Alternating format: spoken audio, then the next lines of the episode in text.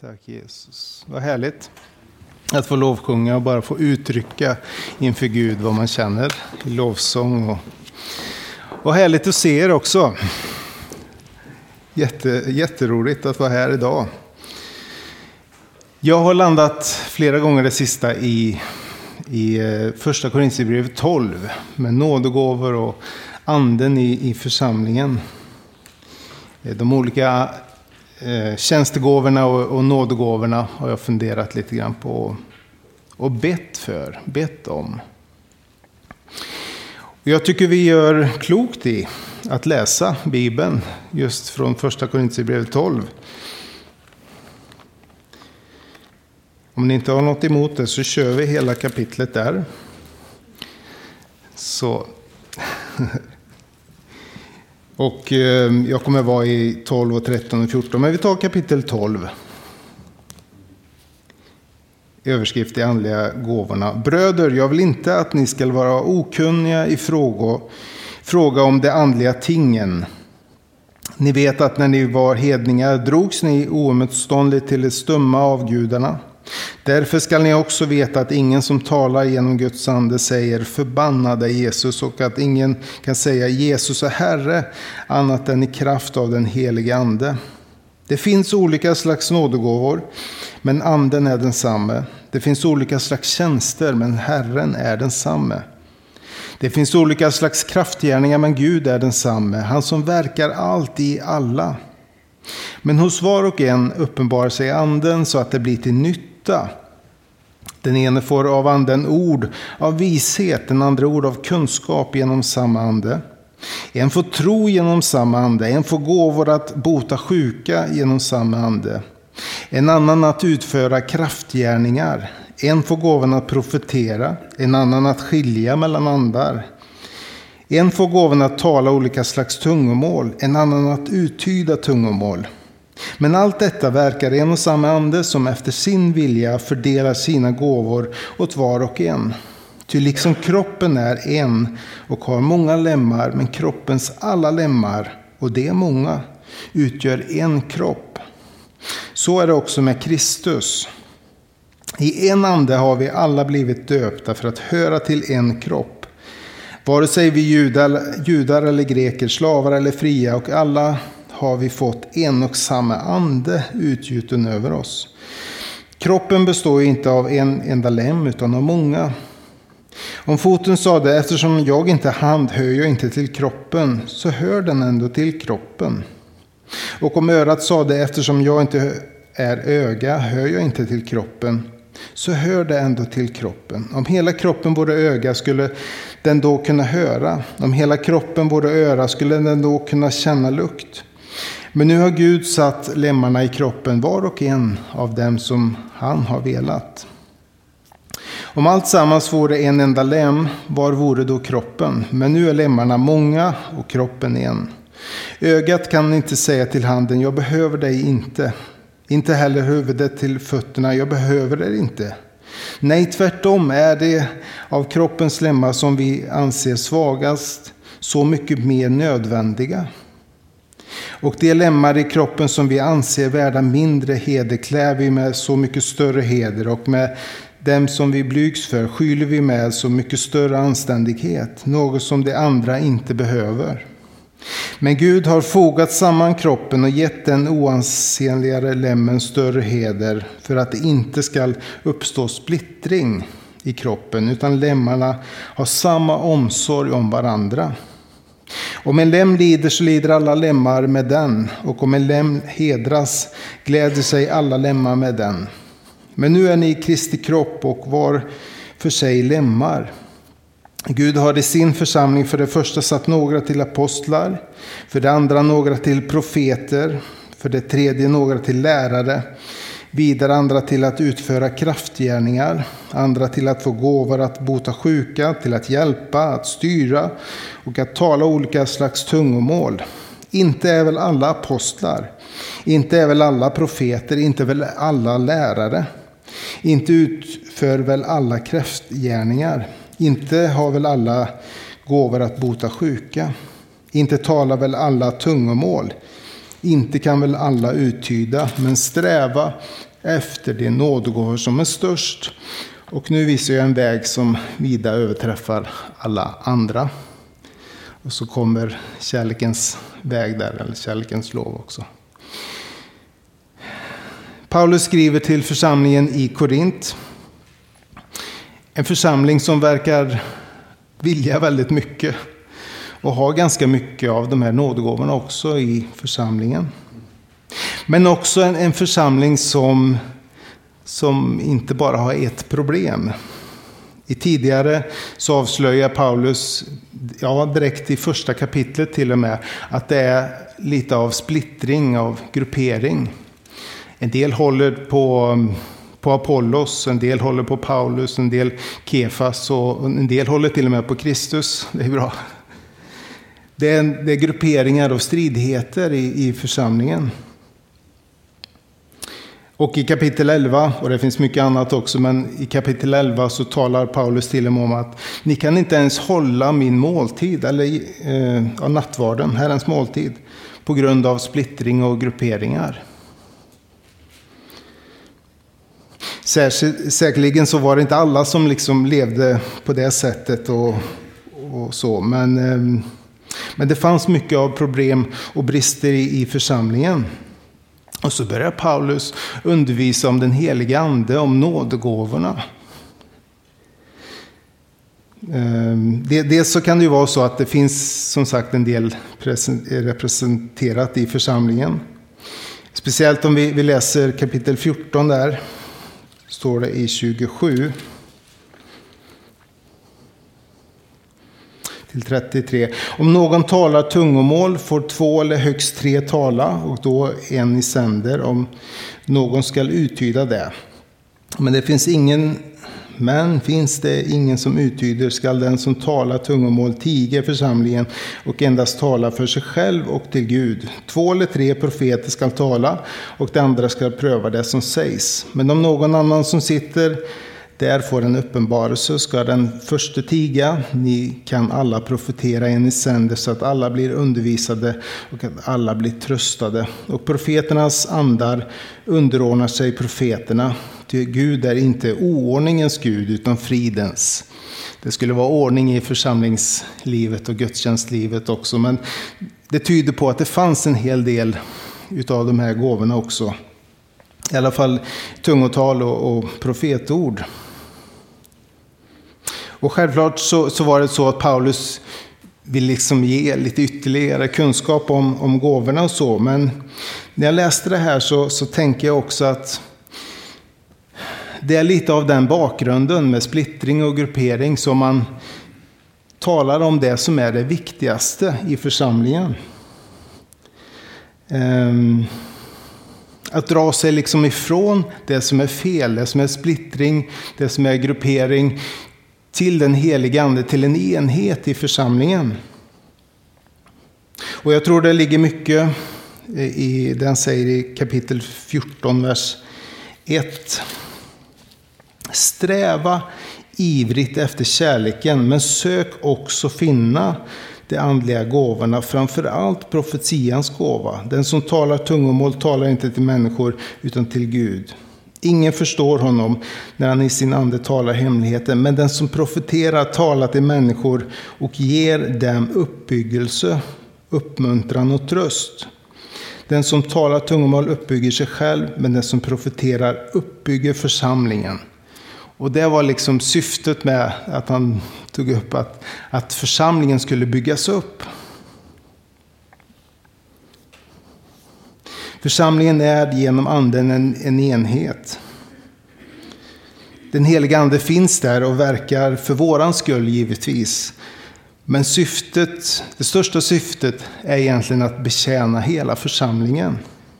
Att flera människor tillsammans med den heliga ande ska, ska vara med och liksom bygga upp församlingen. Genom att vi tillåter och låter oss användas av, av Gud och hans gåvor. Och att vi tillåter att, att, att Gud får använda det som han har skapat i oss en gång med naturliga gåvor. Men också de eh, andens nådegåvor. Vi ska givetvis alltid betrakta den helige ande med, med respekt och, och och se det som heligt. Absolut. Men med risk att bli, bli missförstånd så, så påstår jag ändå att den helige Ande vill använda oss som vi är. Att vi liksom blir någonting kreativt i allt detta också. Vi kan inte bara ligga på knä och be om en gåva om vi inte är beredda att också agera. Att låta oss träna oss i det. Att liksom ta till det. Och, och liksom göra lite jobbet. Vi kan få vara Guds hand och, och tunga och, och, öron och till och med kanske hjärna och, och hans engagemang. Eller vårt, använda vårt engagemang.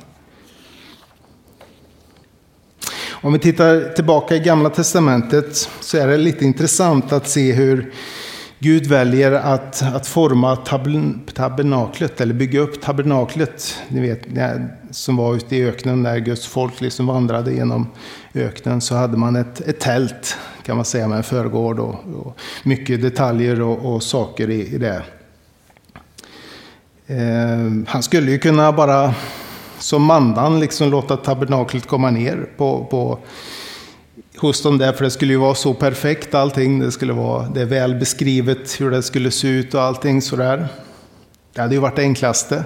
Det hade gått snabbast och blivit perfekt. Men Gud väljer en annan väg. Vi läser i, i andra Mosebok 35. Och vers 30. Moses sade till Israels barn, se Herren har kallat Besalel, son till Uri, son till Hur, av Judas stam, och han har fyllt honom med Guds ande, med vishet, förstånd och kunskap och med skicklighet i allt slags hantverk, så att han kan tänka ut konstfulla arbeten och utföra dem i guld och silver och koppar, slipa stenar för infattning och snida i trä. Ja, utföra alla slags konstfulla arbeten. Åt honom och åt Oholiab, Ahisamaks son av Danstam, har han också givit förmågan att undervisa andra.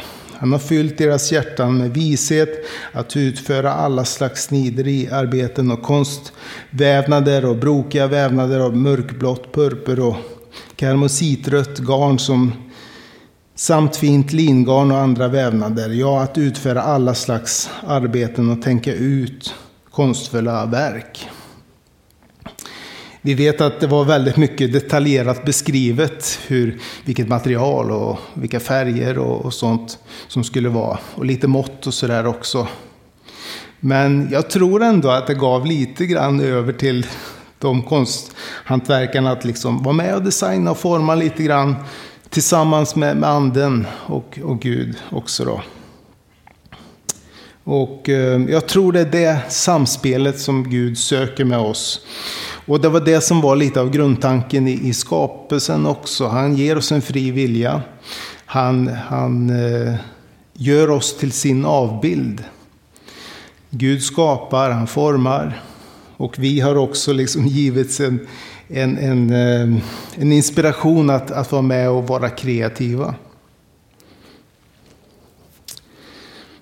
Vi, eh, vi kan vara med praktiskt med våra händer och, och verbalt med våran sång och, och tal. Och vi kan med förståndet ta beslut och tänka ut lösningar inom alla områden. Självklart så kan dessa gåvor också leda till onda saker. Vi har ju konstruerat atombomben, eller på säga, och, ja, faktiskt. Och eh, vi vet ju att tidigt så, så byggde man Babels torn. Och iven att nå liksom lika högt som Gud och göra sig ett namn fick Gud att sedan sprida ut dem och liksom sluta med de tokigheterna. Vi kan använda det på ett fel sätt naturligtvis. Men tillsammans med Gud, när, den helige Ande är med och leder så, så blir det bra. Då kan vi få vara med och vara också kreativa. Jag tänker att tabernaklet får ändå stå som en liten förebild för att bygga församling. Även om det egentligen kanske mest handlar om praktiska gåvor. Så är det samma sätt när den helige Ande blivit utgjuten nu till, till alla att ta emot. Så, um, ja, precis. Så får han vara med och leda oss. Innan den första församlingen egentligen startar upp i Apostlagärningarna 2 så får de vänta på den helige ande först. Och då händer det grejer sen. Direkt så blir människor frimodiga och att tala profetiskt till, på andra språk till och med. Petrus blir frimodig att, att stå och predika inför de som har dödat Jesus och hans närmaste kompis nu då. Men förklara liksom vem Jesus är och att han lever och att, han, eh, att de behöver ta emot honom. Och det hugger till i, i människors hjärtan. Att de förstår att de måste omvända sig. Tillsammans med den helige Ande så, så händer det saker. Men den helige Ande gör inte hela jobbet själv, utan det måste liksom vara ett samarbete. Han kan givetvis göra det, men han vill samarbeta med oss och församlingen. Det är då det fungerar som bäst. Och, den helige Andes gåvor är verkligen, som jag försökte att säga, till för församlingen. Det är liksom där det händer. I första Korintierbrevet 12 igen då, 14 till 18. Nej, nu fick jag upp Romarbrevet. Det var bra det också. Men det var inte riktigt det jag skulle... Eh, kroppen består inte av en enda lem, utan av många. Om foten sa du, eftersom jag inte är hand, hör jag inte till kroppen, så hör den ändå till kroppen. Och om örat sa du, eftersom jag inte är öga, hör jag inte till kroppen, så hör den ändå till kroppen. Om hela kroppen vore öga, hur skulle den då kunna höra? Om hela vore öra, hur skulle den då kunna känna lukt? Men nu har Gud satt lemmarna i kroppen, var och en av dem som han velat. Det handlar inte om att få nådegåvorna för, för egen del i första hand, utan till församlingen. Det är inte vi själva som ska ta åt oss äran, det är inte vi själva som ska, ska glänsa liksom med, med vår gåva. Då hamnar vi fel. Um, det är anden som fördelar sina gåvor precis och vi får bara vara där som, som verktyg i andens hand. Förutom tungotalet så är alla egentligen gåvor till för att betjäna andra människor. Och tänker att det är anledningen till att Paulus mitt i, i de här talet om anden också talar om kärleken i kapitel 13. Utan kärlek så kommer det inte gå bra. Det står där att kärleken är tålmodig och mild. Kärleken avundas inte, den skryter inte, den är inte uppblåst, den uppför sig inte illa, den söker inte sitt och så vidare. När kärleken finns med så är det inte vi som drar liksom fokus utan, Eh, och ära, utan vi är bara en del av, av Guds stora liksom församlingskropp. Vi kan inte köra solo. Utan helheten gör liksom grunden för att andens verk kan ge frukt. Det är precis som symboliken i tabernaklet med alla färger och former och som skulle peka på Gud och förhärliga Gud. Vem Jesus är. Och det är så som vi får um, får tänka också att, att Gud ska liksom bli förhärligad av de gåvor, om det arbete som vi gör. Det är inte vi själva som, som får äga fokus. Församlingslivet, gemenskapen är viktig. Ibland får man för sig att en del betraktar församlingslivet som ett tillval. Någonting ja, bra för en del som älskar gemenskap och vill vara i den eh, närheten av, av andra människor och så. Men tänker man så så tror jag man missat någonting verkligen stort. Att vara kristen är att tillhöra Guds folk, Andens församling.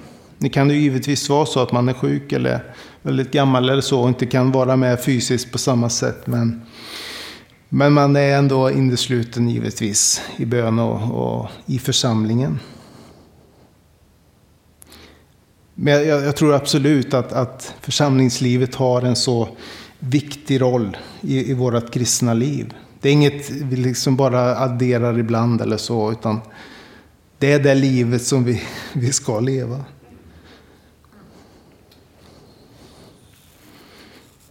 Vi vill ju ha en bra församling och det tycker jag verkligen vi har.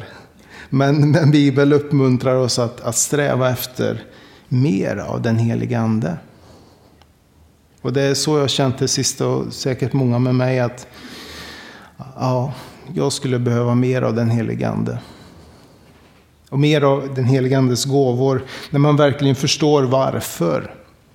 Inte bara för att, att jag ska liksom be för någon sjuk och den ska bli helad, utan det är för att Guds verk verkligen ska ha framgång.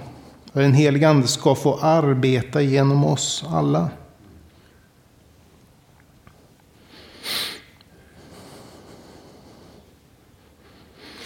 Och jag tror det är viktigt att vi får ta tid att, att träna, att, att öva också i detta. Att förbereda i bön, och, men också våga ta liksom, tillfällen att prova på.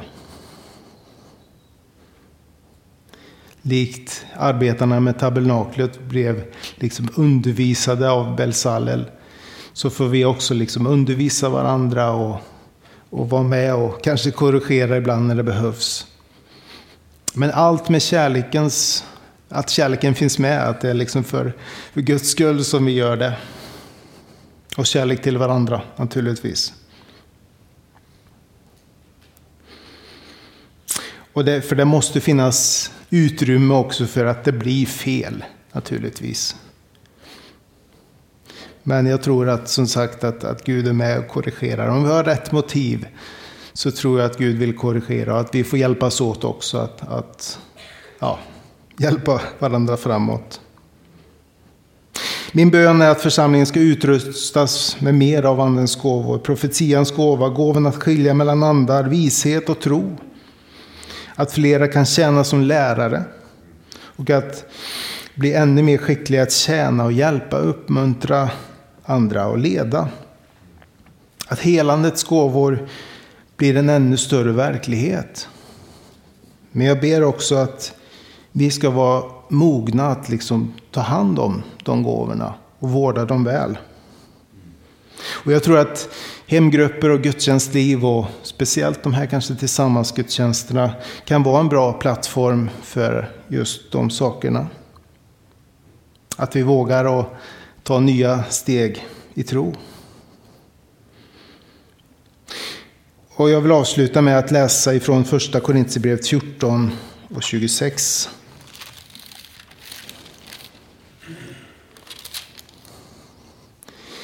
Hur skall, då, hur skall det då vara bröder? Jo, när ni samlas har var och en något att ge en psalm, ett ord till undervisning, en uppenbarelse, ett tungotal och en uttydning. Låt allt bli till uppbyggelse. Jesus, jag tackar dig att vi får läsa i ditt ord, Herre. Jag tackar att du var med Paulus när han skrev till, till Korint, Herre. Vi vet inte riktigt hur församlingen var, men vi förstår att det fanns en del problem, Herre. Och vi är inte problemfria heller, det vet du.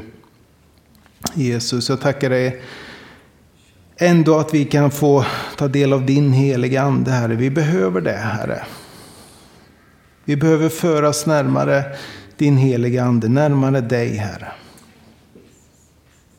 Jag ber, Herre, att frimodighet ska finnas, att, att leva ut det som du har gett i våra liv, Herre. Så som du har skapat oss på olika sätt. Att vi får betrakta att, att vi får vara olika, men ändå göra ett bra jobb tillsammans, Herre. En helhet, Herre. En enighet, Jesus, i din församling. Att vi får bygga ännu mer i din församling på ditt rike, Herre. Jag tackar att när du finns där mitt i centrum så blir det bra, Herre. Och vi har en längtan om att, att den heliga Ande ska drabba oss, Herre. Komma över oss, Herre, på ett nytt sätt, Jesus. Låt oss inte hindra det, Herre. Utan låt ditt verk verkligen få bli, bli synligt ännu mer mitt ibland oss, Herre. Det kanske inte blir som vi tänker, Herre. Men det kanske bara är bra att, att din vilja sker, Herre. Jesus. Jag ber om det, Herre. Och gör oss mogna också. Gör oss mogna att ta hand om mer av dina gåvor. I Jesu namn. Herre. Amen.